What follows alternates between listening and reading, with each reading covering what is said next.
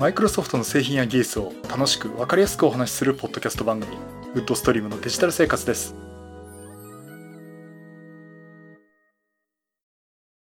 第602回目の配信になります。お届けしますのは木澤です。よろしくお願いします。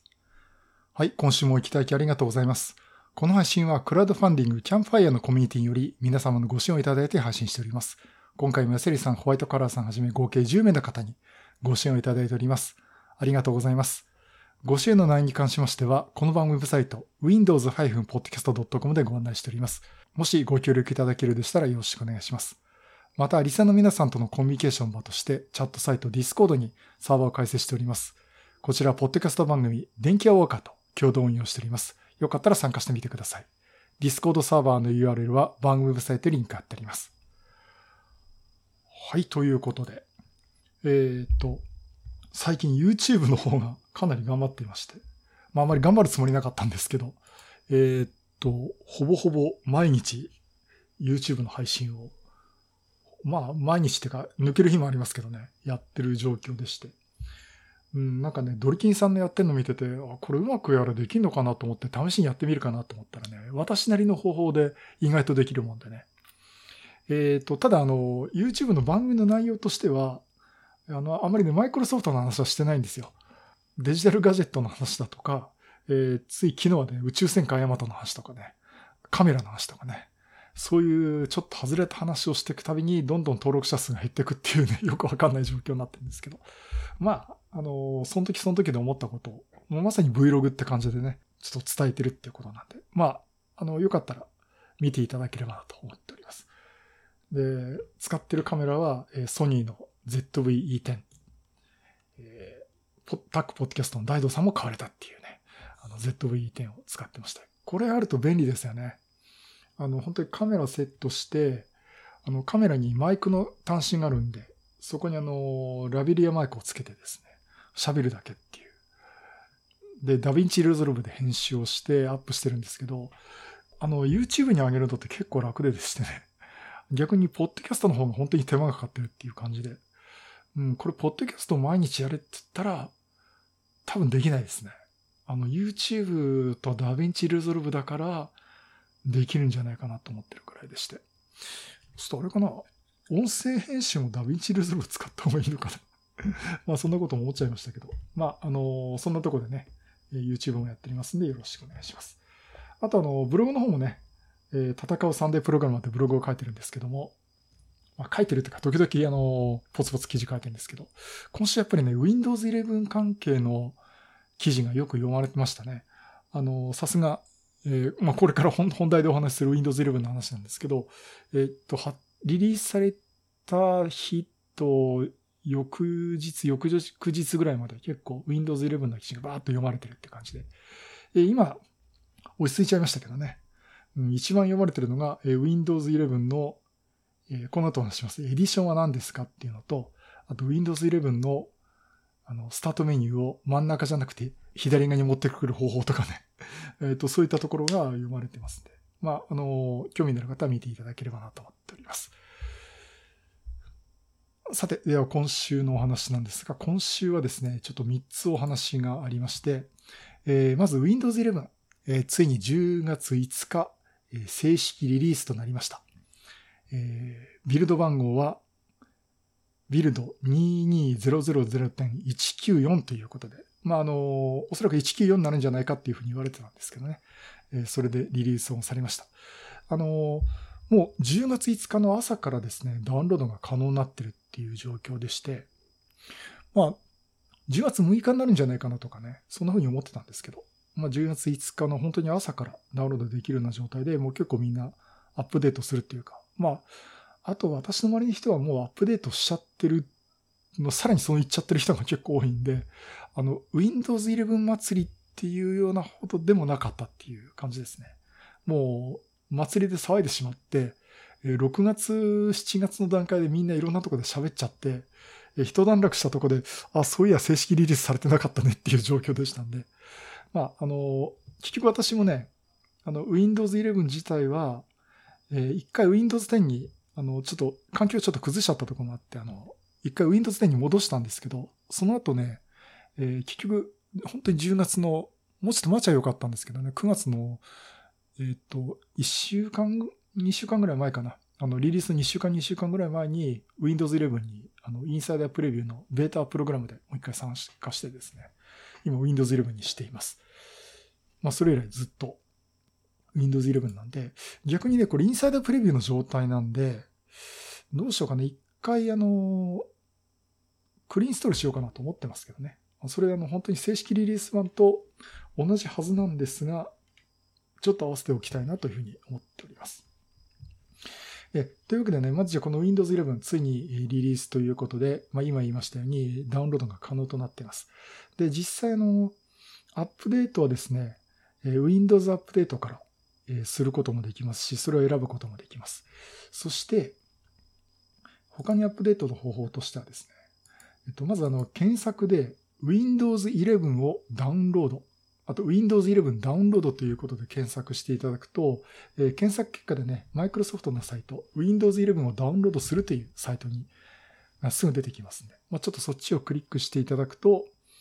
あの、Windows 11のアップデートのウェブサイトが出てきます。今すぐダウンロードっていうことやると、その Windows 11のインストールアシスタントっていうのが立ち上がって、ダウンロードされて実行されて、え今使われてる Windows 10を Windows 11にアップデートしてくれます。でもしくは、私今クリーンストールって言いましたけど、それとその方法ですね。Windows 11のインストールメディアを作成するっていう、これメディア作成ツールっていうのをダウンロードして、えー、USB メモリとかに記録を、まあもしくは DVD でもいいんですけども、え、記録、DVD 入るのかこれ、容量。あの、ちょっとそれもちょっと心配なんですけど。あの、USB メモリーはですね、えっ、と、8GB。DVD もね、8GB つってますね。もう、あの、4.7GB 時代の DVD じゃダメなんですね、これね。まあ、ちょっとそういうような状況ですんで、えー、っと、まあ、まあ、この場合、今時も DVD のメディアなんてあんまり使ってる人いないと思うんで、まあ、USB メモリーの 8GB 以上のね、容量を持つ USB メモリーを使って、インストールメディアにするっていう方法があります。で、もしくは、えー、Windows 11のディスクイメージ、ISO イメージをダウンロードして、もっとメディアを作ってしまう。えー、というのもダウンロードできます。あの、実際これ何に使うかっていうと、えっ、ー、と、Hyper-V とかのね、えー、仮想環境でインストールするときに、この ISO イメージで使ってインストールするとかできますんで、まあそういうのを試したい方は、え、こちらの ISO イメージをダウンロードするということができます。まあ、あの、そういった方法で、あの、いくつかもう Windows 11のアップデートができますんで、まあ、Windows アップデートですぐアップデートしたいって方はそれでもいいと思いますし、インストールアシスタントでアップデートする。そしてメディア作成ツールでブート可能な USB メモリを用意して新規インストールするとか、まあそういった方法がありますんで、Windows 11上げたい方はですね、ぜひ上げていただければなと思っております。で今んとこ私も、あの、いろいろ環境いじっちゃったところもあったんで、おかしくなっちゃったってところがあって一回入れ直してるんですけどね。その後に僕は Windows 11に上げ直してますけども、今のとこ問題は起きていないです。ただ、本当これは私が使ってる状況での、えー、話ですんで。あのね、確かにあの、いろいろ私の周りでも、まあ、いろんなパソコンの環境皆さんで、特に自作の方は私の周り多いんで、えー、どうも動かないとかね、エクスプローラーがまた出てこなくなったとかね、あの、まあ、その方解決しましたけど、まあ、いろいろとこう、個別に問題起きているようなんですけども、まあ、結構そこはね、ハードウェアの要因とかもあると思いますし、あそれに結構ね、環境の要因とかもいろいろあると思うんですけどね。えー、まあそういったところいろいろやれてますんで、まあ基本的にね、Windows 11にまあ上げたい方は、えー、ぜひ上げていただいていいと思います。あのー、ただやっぱり慎重的な意見をね、出す方もおられますんで、まあそこは各自判断してくださいというしかないかなと思ってます。まあ非常にこれね、新しい OS が出た時にね、おすすめしますって言うとね、何言ってんだこの野郎って意見がね、必ず出てくるんで、まあ非常に難しいんですけどね。うん、ただ、あのこれからの、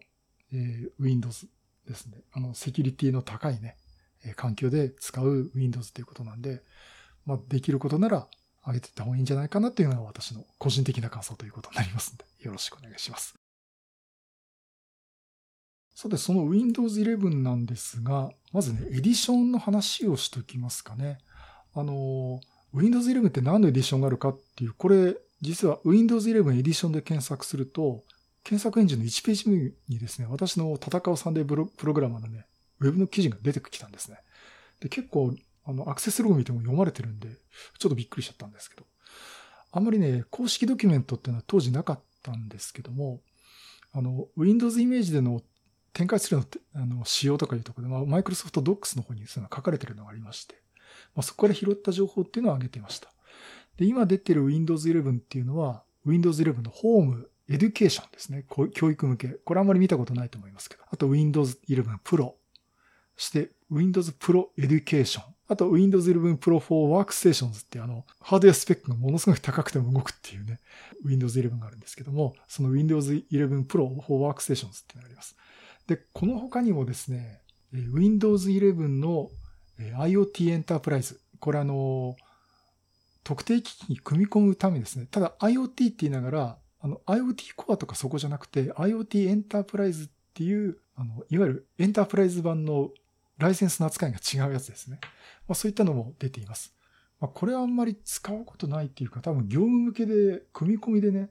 買ってきた機器に入ってるっていうのがあるのかなと思いますけど、そういったところで、えー、もう一回整理すると、Windows Home、Home N、言い忘れました。Core Single Language っていうあの単一言語版っていうのがあるんですね。あと Windows 11 Pro、Pro N、Pro for Workstations、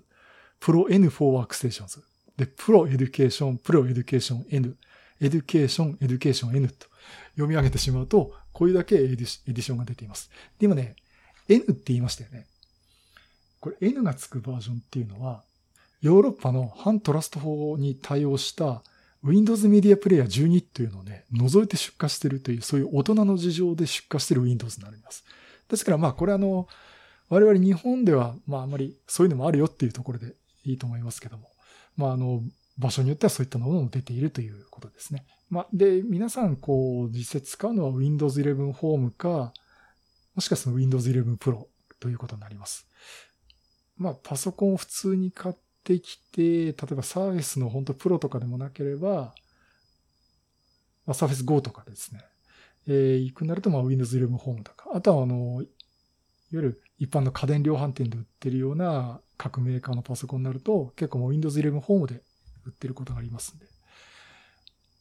まあ、使い方言っちゃうね、別にホームでも十分いいと思いますし、あの、これ仮想マシン立ち上げとか、あれやってこれやってって話になると、えプロじゃないとダメだっていうケースがありますのでね。まあ、そこはあの、判断していただいて、買っていただくといいと思います。あと、あれか。DSP 版ね。DSP 版はどうなってるのかな DSP 版についてはですね、これちょっと今ドスパラとかいろんなのサイトを見てるんですが、あとね、検索そのものを出してもですね、えっと、今のとこちょっと見つかってないです。私もちょっと気にしてなくて、今なってふっと思い出して今調べてみたんですけども、えっと、これちょっと、今度ドスパラって聞いてきます。あの、今のとこネットで調べてる、ザーって今ちょっと調べてみたところですね、そういった情報がなかったんで、えー、でもおそらくね、あの、Windows 10がもうそういうふうに出てますんで、まあ、11の方も、えー、まあ、何らかのハードウェアですね。まあ、最近そのネットワークカードとかと USB ボードとかね、まあ、それでセットで買って、そのハードウェアを使った上で OS を入れるっていうものになりますんで、まあ、そういった形になると思います。で、実際あの、ショップブランドとかではもう Windows 11とかも出るでしょうから、あの、そういった供給の仕方もあるでしょうけど、えちょっとね、ここはまた追って調べておきたいなと思います。それと、あとね、Windows 11関係で、えニュースがあったのが、Windows 11って結局ハードウェアの制限がいろいろありますと。例えば、えインテルの Core i シリーズだと第8世代以降、まあ一部例外的に第7世代も OK なのがありますけど、あとはライゼンのシリーズは第2世代以降のあれとこれっていうふうにね、え条件が出てますけど、その中の一つに TPM、えー、TPM のですね、2.0が必須というのがあります。で、ここがですね、ちょっとびっくりしたことに、マイクロソフトがですね、TP、マイクロソフトが TPM2.0 がないシステムでも Windows 11をインストールできる方法を開示したというニュースがありました。えー、これね、マイクロソフトのサイトの方でですね、Way to install Windows 11っていう、というのがありまして、えっと、レジストリをじってですね、あの、インストールできるようにしてしまうっていう。えー、ちょっとここ読み上げませんけど、あの、これ、マイクロソフトの方で、えー、Way to install Windows 11っていう記事がありますんで。まあ、あの、日本語のサイトで、あの、もう情報がもうすでに訳されて出てますんでね。えー、まあ、そっちを見ていただいてもいいと思いますけども、えー、レジストル1箇所書き換えるだけで、えー、TPM2.0 が入ってなくてもインストールできるということです。で、その、それでも TPM1.2 は必要なのかな、えー、という状況なんですが、えー、ただその、あくまでもこれ多分評価目的だと思うんですよね。あの、実際そのアップデートが今後きちんとできるかとかっていうのがちょっと、あの、はっきり言われてないところありますんで、あの、まあ、可能であるっていうところで、まあ実際 Windows 11に入れてやっていこうっていう方は、まあこのマイクロソフトの出すハードウェア条件に合ったハードを用意してですね、動かしていただければなと思っております。あの、ちょっと私の周りの方でもね、あの第7世代のコアプロセッサーだったっつって、インストールできないっつって、今ちょうど今、あの、 Discord で いろいろ話をしてますけどね。ね、あの、誰とは言いませんけど、持ってるカメラがすごいんで、多分パソコンが負けてますね、なんて話をしてるんですけどね。まあ、あの、この機会にこう、アップグレードしてもいいかと思いますし、あの、まあ、 Discord でね、結構書かれてる方もおられますけど、あの、第12世代っていうね、結構その Windows 11にもより最適化されたってものも出るっていう話になってますのでね。まあ、第12世代が狙ってもいいかなと思っております。でもあれですよね。あの、欲しい時が買い時ですからね。どんといっちゃいましょうと いう感じですね。えっと、それと、えっと、あと Windows 11関係というかですね、あの、サービスシリーズの Service Go 3が発売になってます。10月5日発売になってます。で、こちら Surface Go 3の、えー、Pentium Gold モデル 6500Y ですかね。を搭載したモデルがコンシューマー市場向けに発売ということで、まあ今ヨドバシカメラとかね、家電量販店とかいろんなとこ行くと、購入ができます。で、実際私も今 Surface Go 3は見てきました。まあちゃんと Windows 11が動いてましたけど。うんとね、私が見たのはメモリー 4GB でストレージが 128GB の Pentium Gold のモデルなんですけど、触った感じ、あとブラウザ立ち上げてみたっていう感じでは、そんなね、あの、遅いとかいうような印象なかったです。普通にサクッと立ち上がるっていう感じで。まあ、とはいっても私もあの、サーフェスプロで Core M3 モデル持ってる経験から、あの、結構ね、いけるんですよ。結構いけるんだけど、ここ一番の思い処理をさせたいって時は結構厳しいところあるんで、そこをちょっと分かってもらった上で購入していただくのはいいかと思ってます。まあ、あの、サーフェス Go 2、3と出たけどどうだろうねって話してると、あの、実際今、マイクロソフトのコミュニティ絡みの皆さんからですね、あの今、初代の Surface Go を使ってるけど、まだまだいけるよっていうふうに言われてますしね。だから結構そこは、ちょっとウェブで調べるとか、オフィス関係でもちょっと文章を打つとかね。そんぐらいだったら、割り切って使うんであれば、Surface Go ってコンパクトでいいよっていう。ね、木田さん iPad で Windows 動かないでしょって言われるとね。で、まあ、あの、Windows 365がありますけど、まあそうですねって話になってしまうんでね。まあ割り切って使うんだったらいいかと思いますけど、それ以上のことを望むんであれば、あの、やっぱり Surface Pro とかに、ね、した方がいいと思います。Surface Go 3って Core i3 の第10世代のモバイル版のモデルが出てるはずなんですけど、これね、こしあの、法人向けっていうところにしか出てなくてですね、店頭にも置いてないんですね。で、これもちょっと調べてると、どうも個人市場向けには Pentium Gold しかなくて、で、Core M3 あ、Core i3 を調べると、法人向けのページにしか載ってないっていうところで、ちょっとここは変な、変じゃない、あの、墨分けをしてんのかなと思っています。今、えー、Surface Go 3がですね、え、店頭で見れますんで、ちょっと触ってみるといいかもしれません。あの、コンパクトで、キーボードもね、あの、タイプカバー、小さいキーボードですけど、結構打てますしね。うん、これは、これで欲しいなっていうふうに思って、えー、しまいました。そして、えー、Surface Pro 8ですね。これ11月1日発売となります。こっちはいいなと思うんですけどね。うん、ただ、何度も私言いますね。ノートパソコンを持ち歩くってことがなくなってしまったんで。まあ今回ちょっとまた様子見かなと。またあの、こう、外で使うような機会が増えてきたらですね、改めて考えたいなと思っています。そして、えー、Office 2021。これも10月5日に発売になりました。えっ、ー、と、店頭では私見てなく、見見に行ってなかったですけどね。これ多分店頭でも、買えると思います。この Office 2021と言ってるのは、買い切り型。えー、つまりこれを買ってお金を払ってしまえば、いつまでもサポート期間の続く限り使えるというものになります。まあ、だいたい5年ぐらいと見てもらえればね、いいかなと思ってますが、あの、マイクロソフト365とか契約していくと、まあ、毎月、もしくは毎年ね、あの、課金してサブスクリプションでお金払うんだけど、常に新しい Windows がずっとお金を払い続けている限り使えるというものがありますが、この Office 2021とかいうのは買い切るモデルで、例えば、この先ね、Office 2025新たな旅立ちみたいなねあの、が出たとしたら、その時はまた買わなきゃいけないっていうふうになります。で、えっと、実際今発表されているのが、オフィスホームビジネス2021。これがまあ中心になると思いますが、これ、ワード、エクセル、パワーポイント、アウトロックが入って、Mac 版も含めてですね、お値段38,280円。で、オフィスパーソナル、これが一番安いんですが、ワード、エクセル、アウトロック、つまり、パワーポイントが入ってないやつですね。これが32,780円。ちょいとだけ安い。あとは、オフィスプロフェッショナル2021。フルセットですね。Word、Excel、PowerPoint、Outlook、Access、Publisher。これが入って、お値段65,780円っていう。まあ、あの、これ以外もね、アカデミック版とかあるんですけども、まあ、店頭で買えるのはこのまず3つかなと思います。まあ、一応中心となるのは、オフィスホームビジネス2021だと思いますけどね。やっぱりね、サブスクリプション嫌だっていう方はいるんで、まあそういった方に、まあ、現状の最新のオフィスを使ってもらうってんだったら、これということになります。私もこれ MSDN で落とせるから、ちょっとやってみますかね。今、オフィス2019かっていうのはちょっと別環境で試してますけど、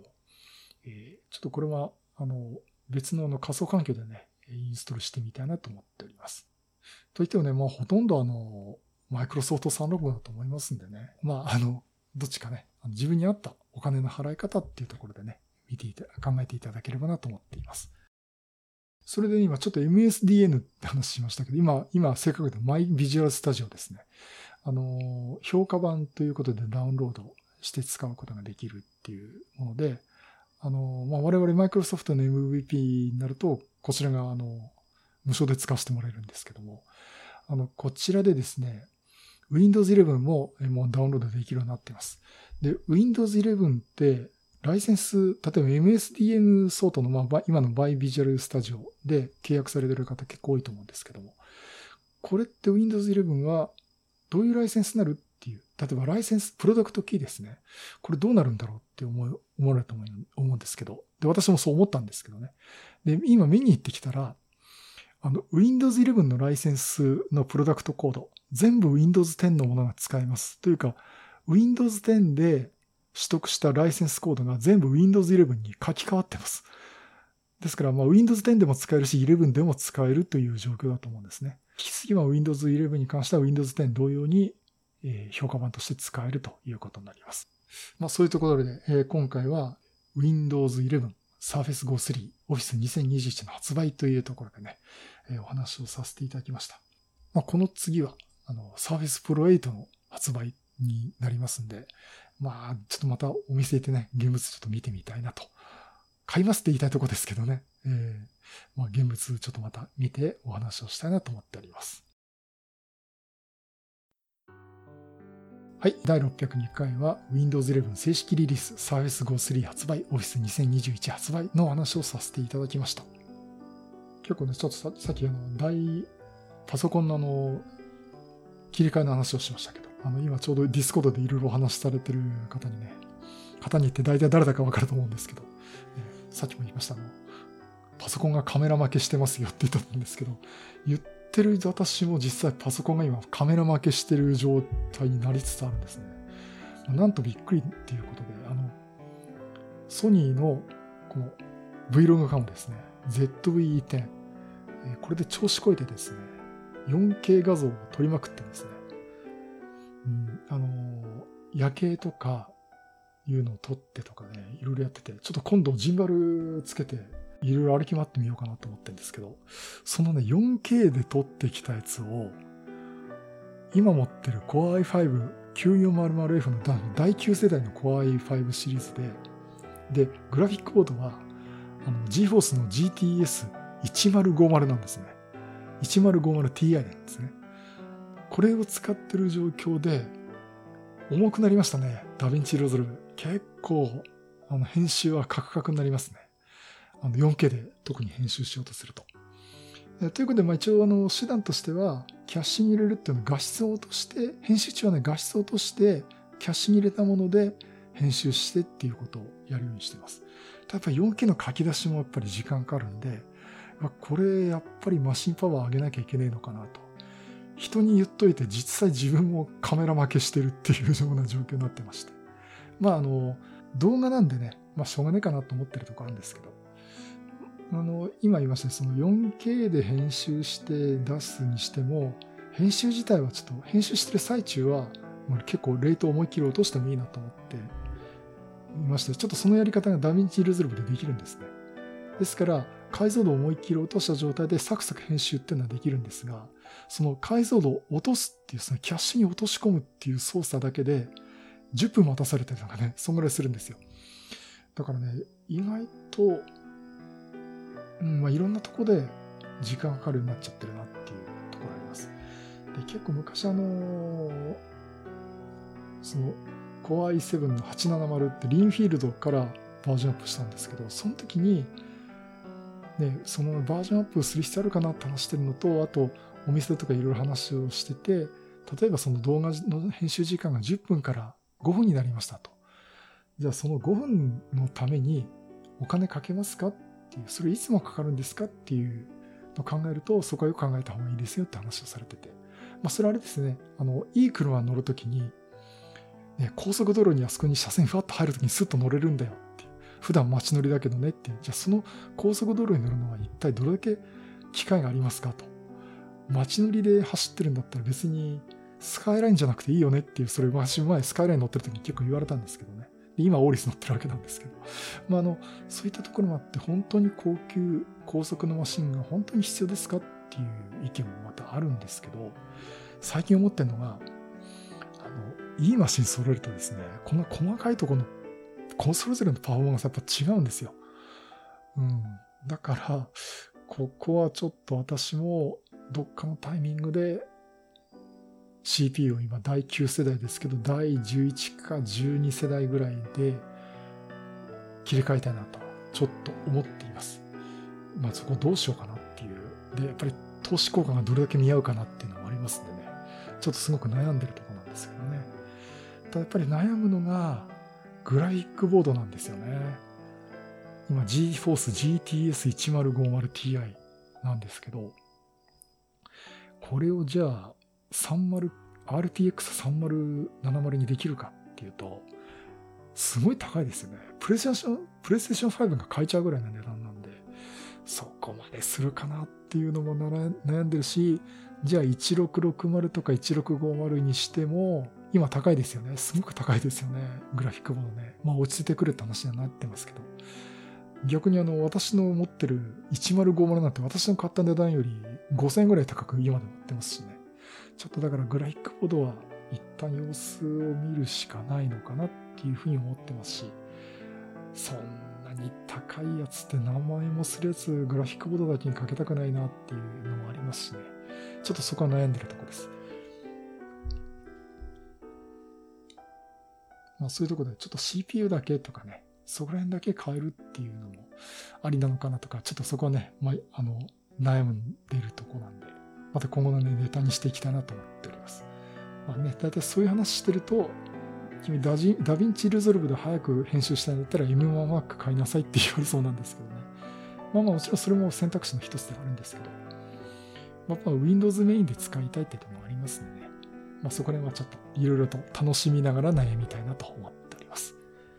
はい。そういうことでまたいろんなネタを集めてお話したいと思います。またよろしくお願いします。